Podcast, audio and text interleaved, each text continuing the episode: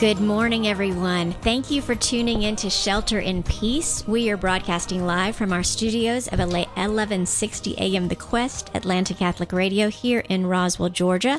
I'm Mari Cleveland, and I'm here with my co host, Josh Harris. Good morning, Josh. I'm so glad to be here. Oh, I was waiting to see what voice we were getting this morning. I'm going to do full on movie trailer there you in go. the world. For those of you who may be new listeners, Josh is also, in addition to being an amazing um, Catholic man of God, following after God's will in his life, he's also a comedian. So um, we get blessed with that, those gifts as well each yeah, week. thank you. Thank you. Yeah. Stand up comedian, stand up comic. That whole uh, that whole world has kind of been put on pause though for a while. It has been, but God has continued to use you in amazing ways. Uh, yeah, honestly, I would not change the, the past two months or however long it's been for anything. It's been incredible. I've just been so blessed to uh, immerse myself in the local uh, world of faith. It's been incredible. And uh, yeah, God's been showing off. That is awesome. You know, and one of the ways that God shows off is through the gift of His Holy Spirit. Yeah. And that's what we're going to we're going to talk about today because as you know, our, our dedicated listeners know that we usually follow along with what's happening within our church, what's going on in the in the um, just the story of our church and in, in in the various feasts and the various things that are going on. And we had Pentecost this last Sunday. We had the Feast of Pentecost, which Yeah. was amazing. And what I think a lot of us realize is Pentecost we talk about is the beginning of our church. But what sometimes we don't understand is just the amazing gift that we received, all of us received, not just the disciples, the apostles, those who were in the upper room who were waiting from this promise from God that Jesus had told us, told them about, but all of us received the gift of the Holy Spirit, um, f- coming to, down on earth forever to live with us. So that was the part, you know, Jesus said, I will not leave you. I will send one who will be with you. Um, and that is so cool. So that's what we're going to talk about today. We're going to talk about the Holy Spirit, um, how the Holy Spirit moves, um, kind of some of the history um, through the scriptures of the Holy Spirit, and then the various gifts. Because I think people get confused. They're like, okay, there are these gifts mentioned in the Old Testament. Then we got the Yeah. fruits, right? Then we've got the charisms. How does that all work? So we're going to give you a brief overview of that today Yeah. really quickly because we only have so much time and it's amazing how much is written on all of this. Yeah. Yeah. So that's what we're going to talk about. So what's um, interesting is you can go and do your own study. Uh, Dave Pivonka, who's an amazing priest, he's actually got this new series out. It's a 14 video series and it's just on the Holy Spirit. So that's how rich this is. Each one of these videos is more and more information about the Holy Spirit and how it works. It's called the Wild Goose series. And um, the reason it's called Wild Goose is because this is so cool. That's what the ancient Celts used to call the Holy Spirit. Because you know what? When you think of the Holy Spirit, what do you, what bird do you usually think of when you think of the Holy Spirit? I think I'm a dove. A dove. Oh, Annie, I forgot to introduce you this morning. We've also got our producer, Annie. Annie, Good morning, guys. good morning. And so, what do you think of when you think of the Holy Spirit? Oh man, you know, I just think of how the Holy Spirit is just so incredible that something that I I don't think I can picture it. I Like know, that's the yeah. thing, you know, Yeah. like I just don't. You know, we see all these images of Right. the dove and The dove, everything, yeah. but I just have a hard time grasping Yeah. the vastness and amazing amount Yeah. of things the Holy Spirit can do for you. Right, right, You know? exactly. Yeah, So- that is awesome. And Annie is amazing, and the Holy Spirit just touched her because I totally put her on the spot right that second. but but yeah, but that's the whole point, right? Okay, we see a dove, or we're like, I can't even see anything, and that's what um, Father Dave says. That's so cool. He says the ancient Celts called it the wild goose because you know how a wild goose is. If you've ever seen one, they're kind of they're just like all over the place. You can't predict them. There's no predicting what they're going to do next and how they're going to do it, and they're powerful and they're awesome and they're amazing to watch. And so that's what happens with the Holy Spirit as well. Um, and some people say, well, okay, the only the Holy Spirit only came at Pentecost. That's the first time we see him. No, actually, the Holy Spirit was with God and Jesus from the very beginning. Once again, when we go back to Genesis, where all everything um, amazing begins there, it talks about you know the breath of God being or the Spirit being over the waters, right? So the Holy Spirit was there in the beginning. But then, and then all through the whole the Old Testament, we've got the Holy Spirit showing up, and it's almost kind of like God visited him upon different people in the Old Testament. So one of the stories that always strikes me is the the story of Saul, who was the first king of Israel. You know that the Israelites they saw everybody else had a king, and they're like, "Oh, we want a king too." And God says, "Um, you sure you want a king?" They, you know, it's not always a great thing to have a king. No, everybody has a king. We want a king. Yeah. Right. So He put the Holy Spirit on Saul, and and Saul received the Holy Spirit, and you can read about that um, in the Old Testament and but then Saul ends up disobeying. He ends up disobeying, taking matters into his own hands, not following um, after God. And then God removes the Holy Spirit from Saul. And it was so sad. So that happened in the Old Testament. Um, and then it's not until we get to, um, and then he shows up other times, obviously, throughout the Old Testament in all the different ways that God wills and works. And then in the New Testament, that's when it's so cool because we get him and we get the risen, the one who raised Christ from the dead, the one who overcame death. We get that Holy Spirit living within us. It's so awesome. Yeah. Um, so, okay. So, as we talk about that, one of the things that um, we also have is recognizing that the Holy Spirit is one that has all these beautiful names uh, that we can talk about. Um, right before we came in here, Josh and I just prayed a litany. Josh had an awesome litany to the Holy Spirit, and we prayed that, and it talked about some of the names of the Holy Spirit. And so I think just like we talk about the names of God, we can use the names of Holy Spirit as that way to um, pray back to God and ask for God's comfort or whatever. So, for example, the Holy Spirit is known as um, the Spirit of God. Like I said before from Genesis, um, the breath of the Almighty, that's actually in Job in the Old Testament. Um, he's known as the counselor, the comforter, the power of the highest, the spirit of might, spirit of adoption, spirit of truth, spirit of life.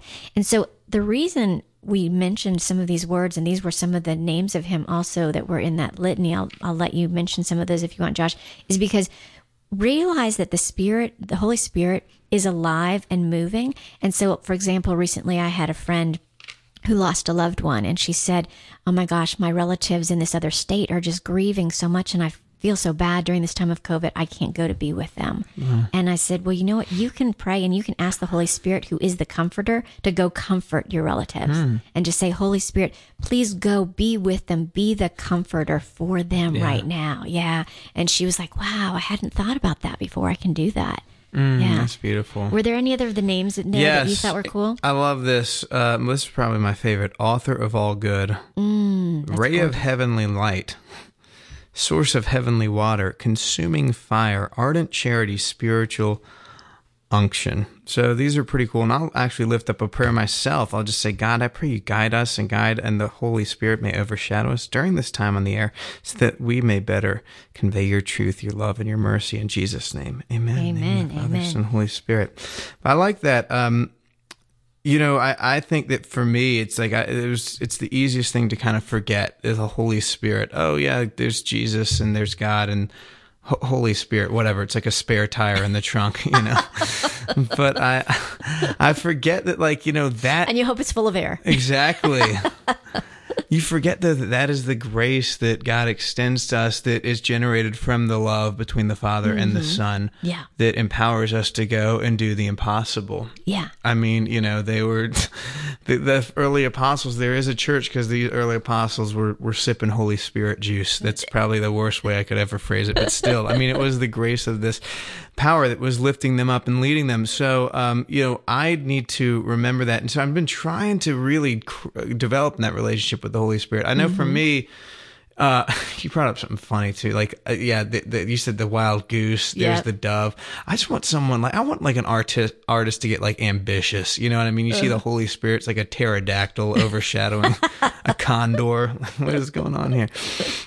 But uh, you know, for me, it- I definitely felt it because I uh, when I got confirmed into the Catholic Church, I'd already been baptized in a, another Protestant church, but I remember when Bishop Gregory um, did the you know put the oil on my head and sealed me with the Holy Spirit. I very much felt it.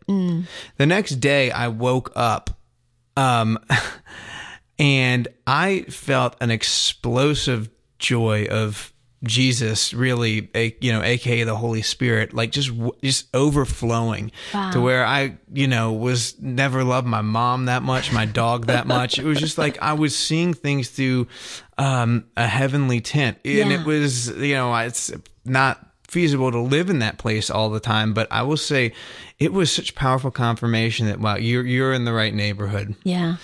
And so I remember actually going on a run that day um, and just marveling at the majesty of God's creation like a little child. Mm-hmm. And it was mm-hmm. so powerful. I mean, this, you know, when I look back and especially studying the Holy Spirit more this week, and that was the Holy Spirit. Like, that yeah. was me going to like, the next level with yeah. the Holy Spirit as a result of my confirmation. And as a result, I feel like it's just really given me courage to do things that would have terrified me. Mm-hmm mm-hmm. years ago. I mean, yeah. one thing being, um, we, we, you know, I do some some pro life ministry and sidewalk counseling and outreach with some some very talented people locally. One, uh, your good friend and my yeah. good friend Mary, Mary. Clausen. Yeah, and um, she reached. I was out there praying one day. And somehow this idea of 40 days for life came up. And you can't do 40 days in the summer. It's really a spring and a fall event. Mm-hmm. But a friend of mine there said, "Yeah, if there was a 40 days out here, it it really like shake things up a lot." Mm-hmm. And I was mm. kind of really like, "You're saying more lives would be saved?" And he's a, by the way, he's a pro life apologist. He goes around and trains people wow. at, from Equal Rights Institute how to do sidewalk counseling, also how to have healthy conversations and dialogues in a really loving and a you know appropriate way with mm-hmm. other people, but also very well informed.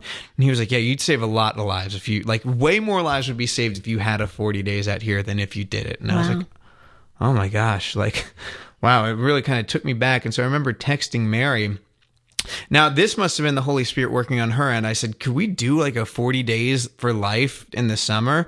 And she responded back, No, but we could do a summer for life. Yeah. And it was like so quick. I was like, oh, That's, and I just felt like a jolt in me. I was like, That's a great idea. And she said, If you lead it, I'll be your assistant.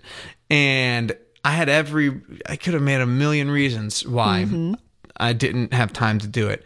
I just took a breath and I said yes. And I felt that same, like that explosive joy just welled up and overflowed in me to where I felt this, again, powerful connection to Christ. And I, interestingly enough, at that moment, um, I was trying to get ex, uh, I went upstairs or and I checked my email, I think, or maybe I checked on my phone, but I checked my email and I had been accepted right after saying yes. I got accepted to this uh, digital distribution uh, network that's going to helps you uh, release your musical content and my comedy content. Uh-huh. You know, uh-huh. director got back with me about wanting to work on a project of mine, and um, another thing I was working on came through. And I'm just, I'm not saying we do like prosperity gospel, but it was interesting how when I said yes to God at that mm-hmm. moment, like I took care of God's business, He took care of mine. Yeah. and yeah. I was working so hard on trying to get some of this other stuff together, and it was just effortless when I said, "All right, God, I'll do what you want me to do." It's like, yeah, okay, I got your other stuff. That's less important. This is more important. That is awesome. So, that um, is so cool. It's really cool. Yeah, I think it's interesting when we say, you know, yes to God, He opens doors where walls once appeared, and I think a lot of times too, there's that phrase, right? If I give God an hour of my day, he'll give me 23 back. But when I say yes to God, like all my other, like Jesus said, you know, my, my burden is easy, mm-hmm. right? And, right, and, and right. light. And I think that when we do play along with God's will, that um, the things we try so hard on mm-hmm. um, can be uh, much more effortless. Yeah, definitely. You know, one of the phrases that you just said, you said, I felt so much more connected to Jesus. Yeah. This is really cool. I heard um, Father Barron this weekend when he was his homily on Pentecost, he used a phrase. It's one of the ancient phrases for the Holy mm-hmm. Spirit in the church. And it's, it's called, um, I've got to put my glasses back on. Uh, Vinculum Amoris, Vinculum wow. Amoris, which actually means chain of love. Isn't that cool? Chain That's of love really cool. for the Holy Spirit because it's the chain that connects the Father and the Son and it's that and the chain is actually love it's the love that connects the father and the son and so that's what what you're talking about and you you gave such beautiful examples of what it felt like to be overshadowed by overcome by to receive the holy spirit and that joy that comes and then also the fruits that come out of it kind of what you experience and what happens because of that so in at pentecost you know we had the apostles, we had about 120 people um, all there praying, and they knew Jesus said, Wait, you're going to get this promise from God. Wait. And it also said Mary was with them too. And they were all overpowered by the, their, they were empowered by the Holy Spirit, and then they were sent out. And this is something cool that, that um, Bishop Barron said as well is you know these these were the apostles and it comes from a greek word apostale so if you think about like post office postale post office Yeah. it's to send so they Oh, were wow. sent right just like at the end of ma- you know mass is misa you know we're sent we're sent forth to go out and we're supposed to go out and it's um the sign of the Holy Spirit is that we're going out with that love, that love that's the chain between the Father and the Son, the, the love that connects the Father and the Son. And if you have the Holy Spirit's presence in your life, that's what that's one of the things, that's one of the fruits that will show is that that love that you have, the the fact that you will for the good of other people. And I think our world obviously needs that right now. You know, just us loving each other well Yeah. and calling on the Holy Spirit to really infuse and overshadow us and empower us to be able to love so well.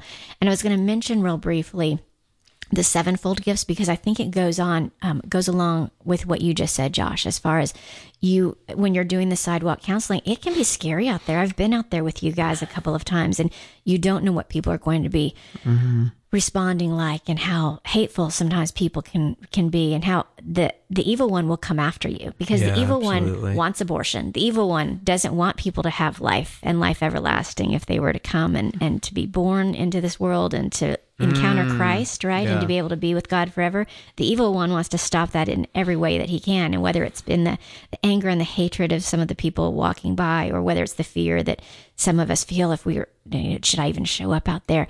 But that's what's so cool because, um, some of the gifts of the Holy Spirit, the ones that are mentioned in the Old Testament, specifically in Isaiah, these are ones um, that are prof- prophetical. These are the ones that are mentioned actually in, in prophesying about Jesus. So it's from chapter 11 in Isaiah, and it said, But a shoot shall, shall sprout from the stump of Jesse, and from his roots a bud shall blossom. And that's talking about Christ. And then it says in chapter, in um, verse 2, The Spirit of the Lord shall rest upon him a spirit of wisdom and of understanding, a spirit of counsel and of strength, a spirit of knowledge and of fear of the Lord. And his delight shall be the fear of the Lord. And so those are the sevenfold um, gifts of the Holy Spirit that you find in Isaiah. And what's really cool about them is that those are the spirits, those are the gifts that give us um, kind of this disposition, this disposition of spirit to be docile, Yeah. to have docility. And I think you said in your work, in your study, and you're learning more about it, docility was the word that came up as well. And docility really means the responsiveness to the workings of grace, the responsiveness, being attentive to what God's will is in your life, um, being willing to be taught, being willing to just respond to whatever He's saying He wants you to do, which is what you were doing. You were like, I'm responsive. He put this thought in my heart. I'm responsive. I'm actually taking action.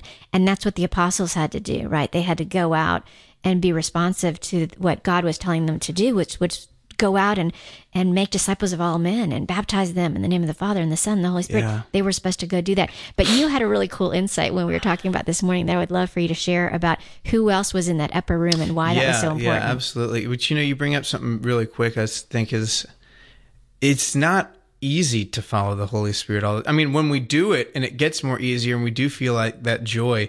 But sometimes that that first step is scary. I mean, I have things Mm-hmm. I think that I'm being prompted to do right now to reach out to people that I don't even know that well and try to, you know, share the faith. And I'm like, oh, really, God? I just I hope that's not really. I don't want to just randomly cold call that Yeah. person I haven't talked Yeah. to in a while, invite them to church. It's going to be weird, you know. And um, I.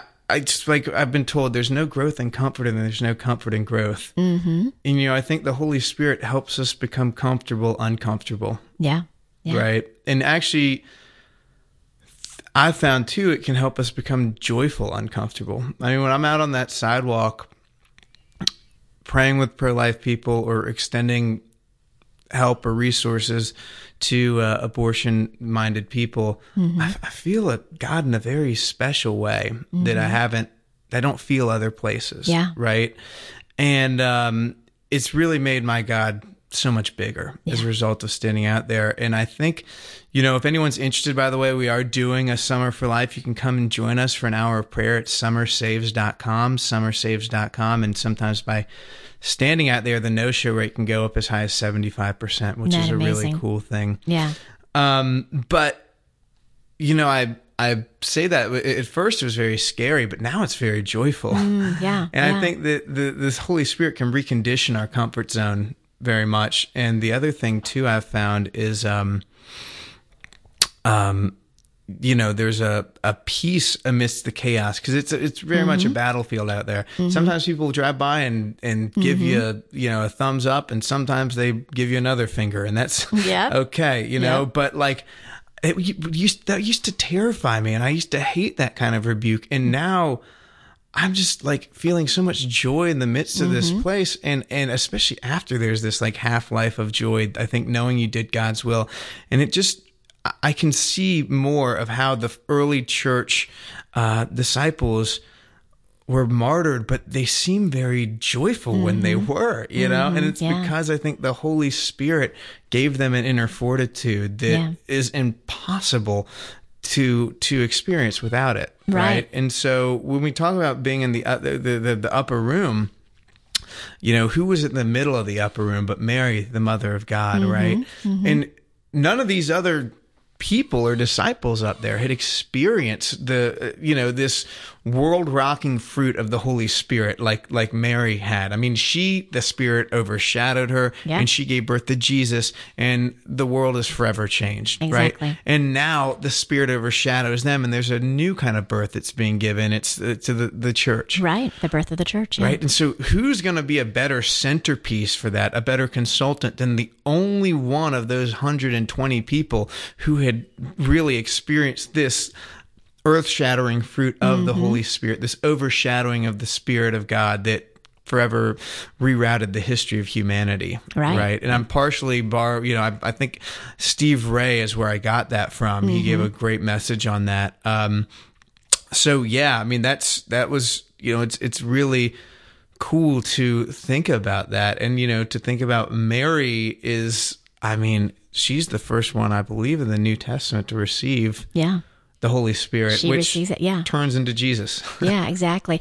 And so what's so cool is when we think about that, oftentimes we think about Mary and the descriptions of Mary. And so many times they're like, she went, she pondered it in her heart. She pondered that in her heart. And Edward Sri does a great job of explaining her pondering in her heart actually doesn't mean just, oh, she's thinking about it. she's just kind of, you know, reflecting on it. She's just in the house. She's, va- you know, oh, she can't vacuum. She didn't have electricity, but, you know, she's cleaning up, whatever she's, no, pondering in her heart meant she was trying to figure out what God's will was with that. What was, what did God mean about that? You know, we ponder it and we think about how it relates to all kinds of other things happening in our lives or whoever we're listening to. Every time she was pondering it as it relates to what God's will was. And so I think she was such a model of what we were just talking about with the Old Testament gifts of the Holy Spirit, which she was a model of docility, that model of she Yeah. really wanted to find out what was God's will. So I love how you described and how Steve Ray described, right? That she was the one training them. She was the one training them to be attentive and attuned to the workings of God in their lives. And that working of God came through the Holy Spirit. You know, it's cool, Josh, as you were talking about your experiences, just how you felt when you were on the sidewalk there, when you're actually mm-hmm. walking in God's will, how you felt. You felt, you mentioned the words love, you mentioned the word joy, you also mentioned the word peace. Those are actually fruits of the Holy Spirit. So as you're doing the work of the Holy Spirit, you get these fruits of the Holy Spirit. As you mm. allow God to work in your heart and in your life, you receive these fruits, and these fruits are what other people can see and what you also experience through this. And it's those those fruits that are mentioned. Some people say nine, some people say twelve. It depends on what translation of the Bible, but they're there in Galatians five, and it talks about you know love and joy and peace patience, kindness, goodness, faithfulness, gentleness, self control. The Vulgate edition of the Bible also talks about chastity and modesty. Um, and there was one more, I just forgot what it was. Um, but but th- they those are the fruits that come you know as we're really walking and living in the holy spirit. And so a lot of times as i'm teaching people about spiritual gifts and and things and fruits and things i say you know so many times we say oh i'm not a patient person. I'm just not patient. I'm not a patient person And I say, well, guess what? If you are a baptized, if you are baptized through in the in the Holy Spirit, which is what Christ said, you know, you will be baptized in the Holy Spirit, and you, especially if you've been confirmed and you've been strengthened, these you actually do have the fruit of patience. You just have to make sure you're living in it. You're living in a state of grace that you're actually calling on it. You're mm-hmm. you're asking the Holy Spirit. You know, so there are times where you can ask the Holy Spirit to come. There are times in my home that I can sense the strife going on. I can sense I'm getting, you know, mama bear about something or I'm getting really frustrated about something and I have to calm down and out loud say, "Come, Holy Spirit, just come." You know and i want i want your love. I want your peace. I want your your patience in this situation and just call on the holy spirit. And that's what's so cool about him. He's living. He's he's acting. He's active. He's right there and he's ready for us to be able to um mm. you know, it's not like taking a slot machine and going, yeah, I want this gift, like you said, it's not prosperity, but it's really saying, but there is there is the Holy Spirit who is the great comforter. He is the great healer. He is the great counselor, and I need counsel in this decision I'm about to make. So this is what I need to do: um, is call on Him and ask for that. Um, that's beautiful. Cool. Yeah, yeah, and I think that's the good thing to remember. I mean, for me especially, it's in the past. It's often been, "Help me, Jesus." help me God, and then like no Holy Spirit. But yeah. you know that that I mean that is the internal compass that God gives us as a result of our baptism and confirmation, right? So, mm-hmm. you know, I've, found recently just a true power of asking for the Holy Spirit to direct me and to mm-hmm. guide me and tell me what the next step is. And I'm right. I've been trying to say the no uh, not the uh, litany of the Holy Spirit mm-hmm. regularly, and mm-hmm. I found you know that there's there's a power to that. You know, God definitely extends a grace, and I think it boosts up boosts the cell signal a yeah. little bit more. You know, and I was thinking too about the fact that I like to be able to do that. I try to do that. I've gotten better at doing it myself, but also as parents. For those of you out there who are parents or grandparents, so many times we say to our kids, "So what do you want to be when you grow up?" I heard this awesome. Somebody said they were so it was so awesome. They said instead of asking your kids that, why did you start to teach them to be attuned to God in their lives by asking them, "What do you think God wants you to do when you grow up? What do you mm. think God wants you to be?" Yeah, because He's already given them gifts, and that's what we're going to talk about after our break. We're going to talk about the charisms. Um, so those are also in the in the New Testament, the charisms of the Holy Spirit. So those gifts of the Holy Spirit in the Old Testament from Isaiah, those were the ones that help us live a more um, uh, a more docile, a more attentive, uh, a more sanctifying life in Christ. They're for us. And then in the New Testament, um, in addition to the fruits that we just talked about, we've got these charisms. Sometimes they're called the New Testament charismatic gifts, but we've got these free gifts that God gives us, and those are the gifts that He uses um, through us to love the rest of the world. Those mm-hmm. are the gifts that He gives us that He then um, lets us be co laborers with Him and love and bring order and peace to the rest of the world, which I think we really need to learn how to do right now. So, in, a, in about a minute, we're going to be breaking and we're going to have our guest come on.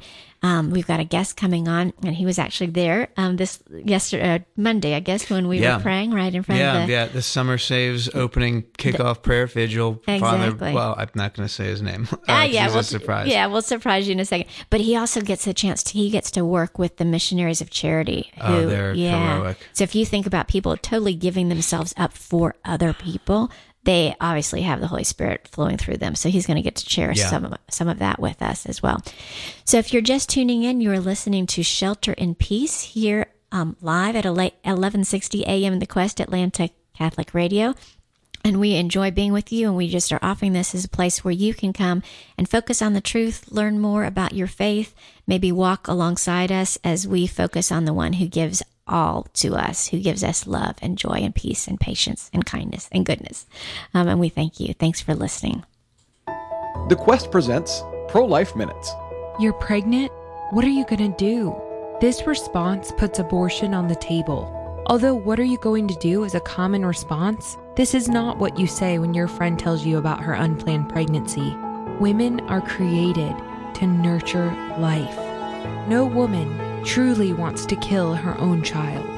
Unplanned pregnancies can be scary. 74% of women who've had abortions say that if one person would have offered support to help them, they would have chosen life. This approach, congratulations, you'll be a great mother and I'll help you, can be just what she needed to hear. God sent you to help her. Call 1 800 712 HELP to find the closest free pregnancy center. Let's show the world that every life matters by speaking up for life at every opportunity. For more homegrown wisdom, visit thequestatlanta.com. This is Monsignor Charles Pope from Morning Glory. The impact of the COVID-19 pandemic has seeped into virtually every aspect of our daily lives, bringing with it uncertainty, fear, and anxiety. One of the anchors in these turbulent waters is Catholic radio. These are challenging financial times for all of us, including the station you're listening to right now. Please consider making a life-changing donation today. May God bless you. Donate at thequestatlanta.com. please join us in a prayer to St. Michael the Archangel. St. Michael the Archangel, defend us in battle. Be our protection against the wickedness and snares of the devil. May God rebuke him, we humbly pray. And do thou, O Prince of the heavenly host, by the power of God, cast into hell Satan and all the evil spirits who prowl about the world seeking the ruin of souls. Amen.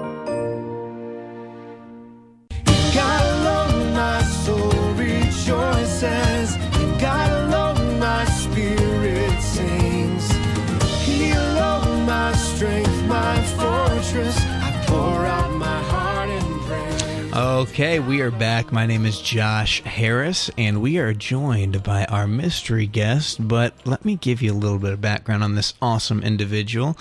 Uh, it is Father Brian Baker. He is an amazing man of God. He ministers to the uh, Missionaries of Charity as well as a lot of other incredible parishes um, around the Archdiocese of Atlanta. And we had the privilege of him leading us in prayer for the very kickoff prayer vigil of Summer Saves, where we uh, are really trying to be a powerful, prayerful presence in front of a local abortion clinic during peak operational hours and hoping that uh, as many people say yes to the gift of life as possible. He gave an amazing homily and led us in an epic uh, pro life rosary. So, with that said, um, let me introduce uh, Father Brian Baker. Good morning. Good morning. We're so glad you're here, my good friend. How are you doing today? Doing very well. Oh, this is uh, really fun for me to uh, be able to join you and to be a surprise guest. Uh, it's it's a lot of fun, but uh, I hope it uh, does God's will this morning.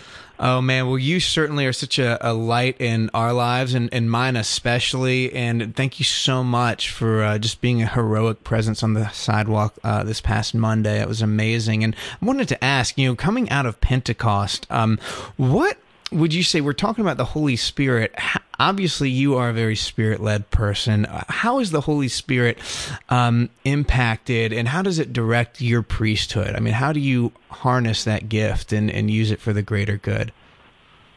Yeah, sure. Well, you know, actually, it's proper to say, as you said, that we're coming out of Pentecost. We had the feast on uh, the solemnity on Sunday, and it, it ends the uh, Easter season. Uh, but a point I made uh, during a homily on Sunday is uh, that in fact uh, we have entered into uh, Pentecost, like kind of like mm-hmm. graduation uh, is called a commencement. Yeah, you know? so we I love that. So we begin kind of the ending of, of something is really the beginning of what we've been training for. Mm-hmm. Um, and and really even traditionally, there's a lot of people who are still celebrating, commemorating the the octave of Pentecost, even though we don't have that liturgically. Um, but really that that point being that uh, our whole lives are a pentecost you know uh, mm. and and so i guess as a priest that's really what has uh, been a fruit of of living in the holy spirit uh, is kind of the the deep and all encompassing uh, reality of living in the spirit um, as i was saying on sunday in, in my homilies that uh, we really are meant to draw our life radically from the Holy Spirit.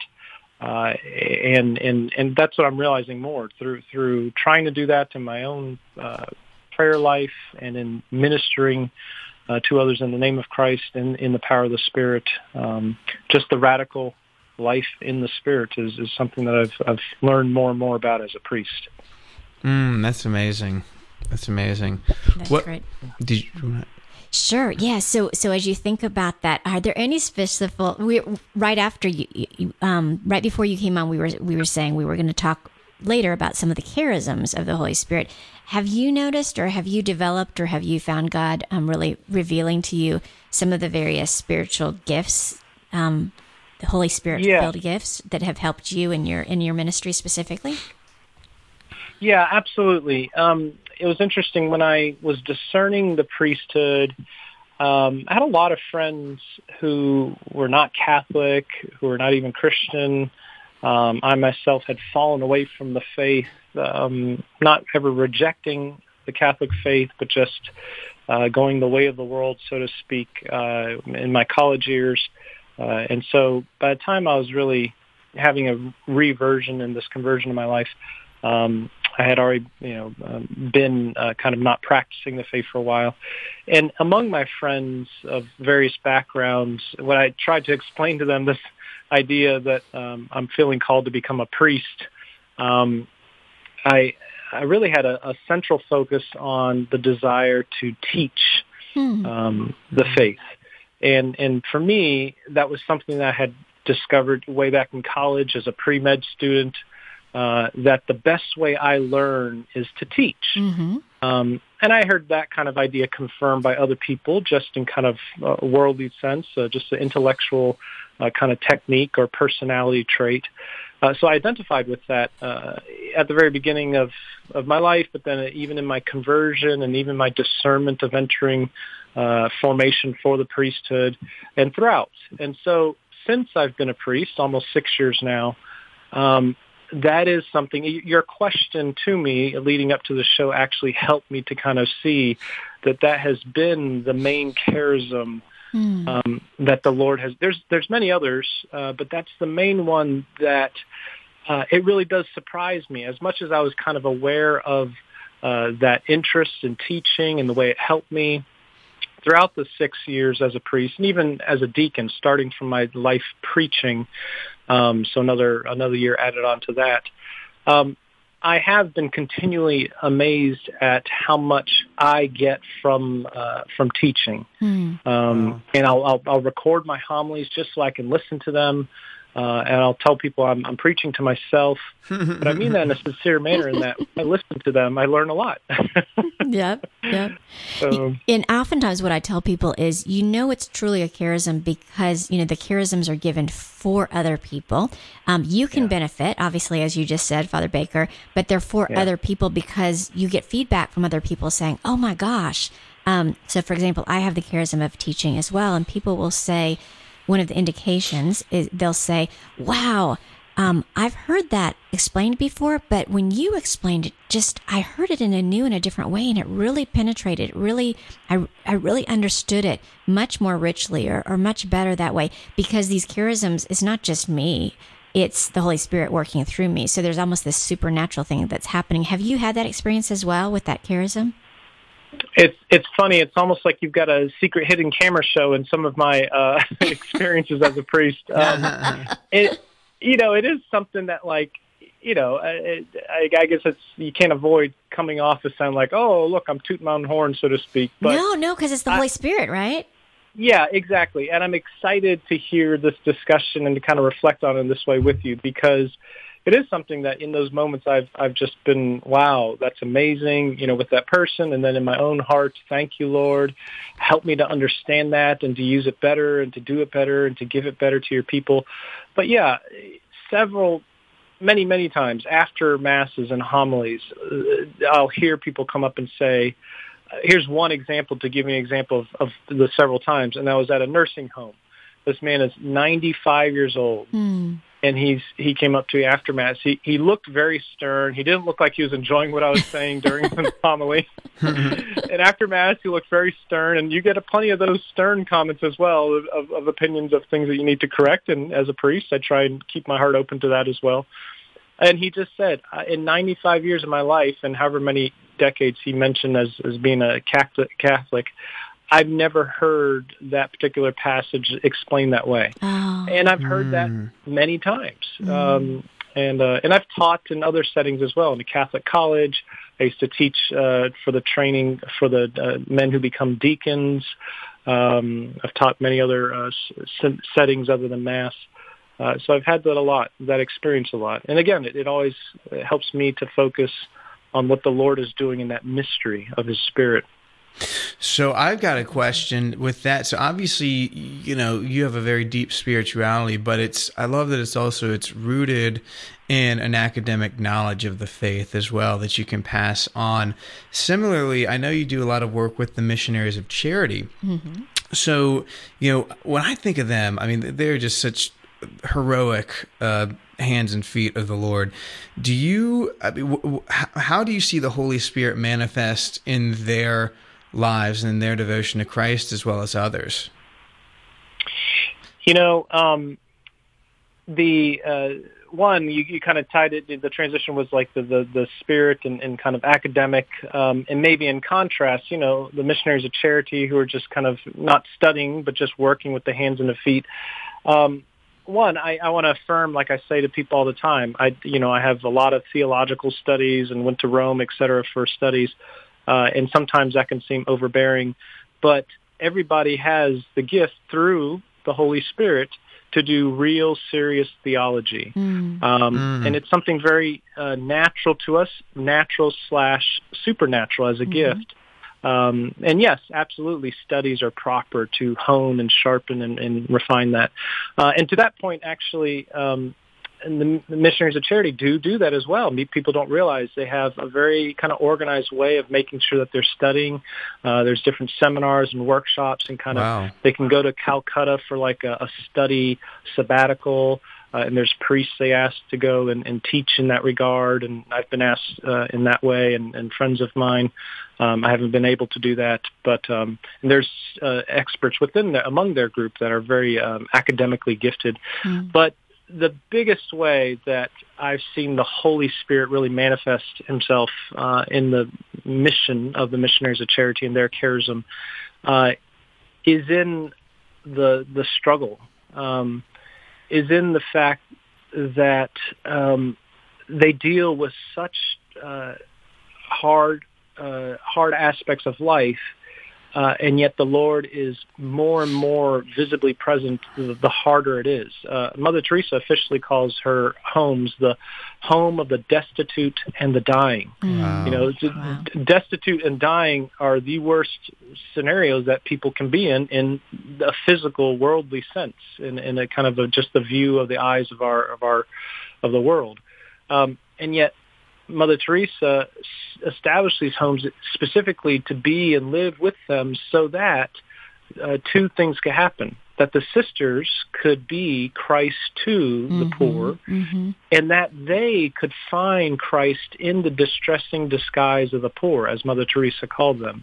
Um, and when I arrived in Ethiopia bright and early one morning uh, to work with them for a month when I was Whoa. in seminary in Rome and during a summer assignment, this little German sister came banging on our door after we had a couple of bites for breakfast and, and said, come brothers, I have your Jesus. And she rushed off and we followed after her down the middle of the, the, the street there we thought maybe we were going to a, a holy hour of adoration with the Eucharist. Instead, we go right outside the gate of their compound in Addis Ababa, and there's a man literally lying in the gutter, oh um, oh. and he is emaciated, and, and oh. he has uh, tuberculosis, uh, AIDS, and cancer. Um, and they pick him up on to, uh, literally a carpet, holding the four corners of the carpet, and they bring him into the tent uh, for among them uh, that are the worst off and within a week he dies. Mm. Um, wow. But I spent some time with him and, and others just like him that morning. Um, I baptized a man who was in the throes of, wow. of death, mm. um, and and this is this is where I see that the missionaries of charity they show you the joy of being Christ and finding Christ in others uh, in such a difficult place, and that is the, the, the face of the Holy Spirit. That's the power of the Holy Spirit. Um, wow, wow. Father Baker, that is so beautiful. If you are just tuning in, you are listening to Shelter in Peace here on AM 1160, The Quest, and we have the pleasure of speaking with Father Baker, who is a, a priest here in the Archdiocese of Atlanta, and he's telling us about some of his experiences with the missionaries of the poor. Um, uh, the missionaries of charity. I was going to ask yeah. you. So when when when they see these people. When you guys pick up somebody who is a week to live and and just you know just a, a ravaged physical physical condition and just you know just broken. Um, how do they minister? I mean, what is what what is the protocol for ministering to somebody like that? I mean, you know, um, how, over that week that they have to live. What did you notice? What what what, what was the what was the um, schedule like for y'all when reaching doing outreach for for someone in that uh, condition? I think uh, that's a good uh, kind of point. The schedule is that you, you know the missionaries of charity they strip their life of, of every other kind of extra you know unnecessary thing. Um, they live a very strict schedule. That's very much they are religious, uh, so they have a prayer schedule. Uh, they're up at uh, four o'clock in the morning or thereabouts, and they're praying for hours before they even uh, get ready. They're washing their own laundry by hand. They're mm-hmm. eating very simple meals um, and then they're going out. So they're just available, and and that that really is it. If they're if they are doing and living their life in in a way that is poor themselves, mm. then they have something to give to the poor. Uh. Um, mm. And and this is what Mother Teresa uh, understood, and and what she, it really is very much alive today. It's one of the most beautiful things is that you can go and, and Mother Teresa is so famous, and we see pictures of her, but you can go and literally meet the same woman in each of her sisters. Mm. Um, mm. And really, that's that's the secret: is you cannot give what you do not have. Mm-hmm. And so the sisters, in order to uh, be Christ to the poor, they make themselves poor and they live it mm. in a joyful wow. way because mm. Christ himself was absolutely stripped and poor. He descended from heaven as God himself and became human. I mean, even if you're the richest person on earth, he would be infinitely poor compared to God. And yet he made himself the, the poorest and most miserable kind of condition on this earth. And so the missionaries of charity um, do that. And then when they do that, these little sisters are usually quite short, almost all of them, yeah. uh, and yeah. those beautiful little blue and white habits. Well, all the volunteers who come to help out, whether temporarily or more long term, it just you that's where you see the spirit. It catches mm. like fire. Wow. Mm. Everybody is ordered by this witness. Each one of the sisters themselves are are quite simple. They're not grandstanding or brilliant, you know, in kind of unique, innovative things. Uh, they're just living their simple lives, and it catches on with the fire of the Holy Spirit, wow. where everybody's got that sense of humility and devotion and hard work and joy. Mm. Wow, mm, that's amazing. You know, um, Father Baker, we were talking about the sevenfold gifts in Isaiah, and we're talking about how it's that um, that disposition of ourselves to be docile. Um, and I'm thinking, as you're describing them, I'm just thinking about their docility, just their responsiveness to the workings of grace. They're cooperating with whatever God wants to do. And um, Pope Francis, one of the quotes that he gave as he described, he actually was describing the gift of counsel, which is one of the gifts of the Holy Spirit in Isaiah there. And he, and he described it as it enlightens our hearts and directs our thoughts, words, and actions in accordance with his will. And I was thinking about those, those sisters and how everything they do, everything, every word they say, every action they take is all in accordance with God's will um, to be Christ to these other people and to see Christ in them. How amazing. Yeah, and that's that's what they they have to sacrifice a lot in order to be that way. You know, they a mm-hmm. lot of them come from poor backgrounds, but a lot of them come from uh, as the years have gone on and, and the charism and the missionaries of charity as a religious order has become more and more famous. Uh, they have uh, women from uh, very successful backgrounds. I met a, in Ethiopia a sister who was a medical doctor in wow. communist Slovakia. Wow. And, uh, as a Catholic and a medical doctor, uh, you know, she was uh, highly kind of, you know, in um, da- in a dangerous situation with the communist country. Um, and and uh, they used to go trade sausages for Bibles uh, uh, at the mountain ridge with Poland. Oh my goodness! Um, wow! And and she at as a, at an older age, uh, older than normal, like in her later 30, mid or late 30s, uh, she entered uh, the Missionaries of Charity, and she uses all of her skills as a medical doctor, uh, but that humble docility to do God's will uh, is where she finds her joy, mm. and and and she has no sense when you meet her. You'd be surprised she's a medical doctor. Hmm. you know, there's no sense of her worldly stature that that kind of accomplishment gave her.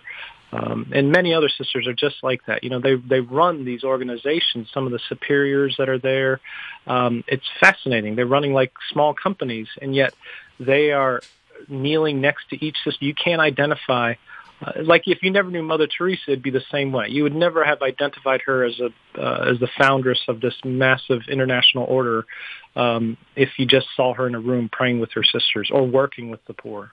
Mm. Well, when they have somebody like that, when you see them ministering to somebody on their on their deathbed or with a week to live and that kind of condition, are they trying to evangelize, or are they just kind of meeting them where they're at and just showing the the love of God, or do you feel like they're very much being verbal about their faith as well? And you know, are these people that may have an experience with Christianity coming into this uh, in terms of the the people that they're they're uh, you know tending to? What what what what is what's been your experience with that? Yeah, really all of the above. And and again, it's neat to hear your questions because you both um, having really focused on this and praying about this, you know, it, these are the ways that the Holy Spirit are really manifest. Mm. Because just like we hear about the Spirit, the, the the Spirit is, is manifold in, in his uh, gifts and, and what he gives to people, uh, and yet one, one Spirit. So you can see this oneness in the sisters, in the homes, and among the people who live there, and the volunteers who help. And yet, as you spend more time with them, like like I have had the privilege of doing, I was just with them this morning at 7 a.m. celebrating Mass, and then hearing their confessions. Mm. Um, they you you start to learn like here in Atlanta in Midtown where the sisters are they take care of indigent women with AIDS. Mm. um, and uh, almost every single one I think every single one in the house right now is African American and they're from you know the around this area mostly. And so a lot of them are um, uh, uh, not Catholic um, uh, that's you know there are a few who are coming Catholic, but mostly are not, um, and a lot of them do have some sort of Christian background. Um, but they're all welcome to the mm. celebration of the Mass, wow. to the prayers. And then over the years, as they are tending to their illness and their, and their needs and their physical needs, uh, just the witness of the missionaries of charity affects their hearts. And then they will discern if this person is interested to discuss, you know, Christ and the faith and mm. conversion to the Catholic sacraments and receiving the sacraments. And um, so you see women at different levels of that journey. Um, and what's what's amazing though is I go celebrate mass, and it hasn't been this way for the last few months with the kind of separations even in the house. They're they're protecting each other from the illness of the COVID uh, pandemic. But um, when everybody's together normally, all these women of various backgrounds, they're all saying every response in the Catholic Mass at full voice. They're singing it. Hmm. They know it all. And it's really beautiful to see them. And they're very dedicated. They're there every morning. Hmm. Um, so the sisters are just available, just like the Spirit, and ready to meet people where they are, but not leave them where they are. Hmm. Um, but the sisters are not, you know, they, they're an instrument of the Spirit. So they're not trying to force uh, this conversion. Um, it, it, can happen in, in, very dramatic ways, or it can happen in very hidden, subtle ways. Um, yeah. So it's, it's really beautiful to see. So, isn't that amazing when we are walking in the charisms that God's given us, whether it's your charism of teaching or their charisms of, you know, of mercy and and service and you know ministering this way that it really is the holy spirit doing all the work and it makes that burden very light it is that ministry of doing all the work um, so yeah. father brian baker has been with us um, on this hour of shelter and peace here at the quest AM 1160. And we're just talking about the, the spiritual gifts and also the beautiful work that's being done by the Sisters of Charity, the missionaries of charity here in Atlanta. Um, Father, uh, Father Baker, is there anything else you'd like to share with our listeners before we ask you to pray for um, pray for our listeners? Uh, you know, you um, had me thinking uh, before we got on uh, the conversation for the show this morning, um, and you, you mentioned you know the charisms and, and the gifts of the Holy Spirit, and, and that's uh, the charisms are, are the things that people you know that, that, that's harder to understand. It's not as well discussed in our, the tradition of our church. It's something that I'm still learning. Mm-hmm. Um, and to be able to identify those things and help them grow. Uh, and I would call out uh, Father Tim Hepburn as probably mm-hmm. one of our uh, number one mm-hmm. experts in the diocese. Uh, mm-hmm. he's well studied in this, and, yeah. and, he was vocation director, and I was a seminarian under him. Uh, I, I, saw him, you know, going through that process and, and, learning even more. He was already uh, quite knowledgeable of that. Um, but uh, the gifts, of the seven gifts of the Holy Spirit, are more well known, but also have a, a lack of understanding among people. And the one that I have discovered in my own priesthood and, and, and in my life and, and, try and clarify among the people is uh, the fear of the Lord, the mm-hmm. holy fear of the Lord. Um, and, and a lot of people kind of just say that it's just a sense of awe. Um, and, and I always encourage people to realize there's absolutely that's absolutely true that it is an awe in God's presence, but there is a real holy fear of doing of harm of um, offending the Lord, mm. um, and this is something that is a gift. It's a beautiful thing to have. Mm. It brings about joy. The mm. more we are afraid. Uh, to offend the Lord and and the consequences that are rightly behind, you know, uh, on the other side of offending the Lord. Um, this is something that uh, brings about joy uh, and it's a filial fear, a fear of a of a son, of a good and loving mm, parent, um, as opposed to a servile fear, the fear of a slave, of a tyrant and a, and a, a slave master. Right. Um, so I encourage people to really thank the Lord and ask for the Lord for a greater increase in the fear of the Lord so that they can overcome these deep-rooted sins and temptations in their life, among with the other positive, beautiful things that draw people to higher things away from sin. Uh, the push away from it uh, through fear, holy fear, is necessary as well. You need the push away and the pull towards something good. That's great. Um, so, Father Baker, we've got about 30 seconds. Would you pray sure. those things for our listeners? I think that's beautiful what you've just said. Amen. We thank the Lord for all these things from whom all these good things come. And Heavenly Father, we ask you through Jesus Christ, your Son, our Savior, uh, to pour out in us a renewal during this time of Pentecost, uh, all of the gifts and charisms of the Holy Spirit to set our hearts on fire for love of you, only for you, so that we might love and serve our neighbor. may Almighty God bless all of you, the Father and the Son and the Holy Spirit. Amen. Amen. Amen. And thank you so Beautiful. much. And thank you, dear listeners, for for being with us. Father Father Baker, thank you for being with us. The Angelus My is privilege. coming up next.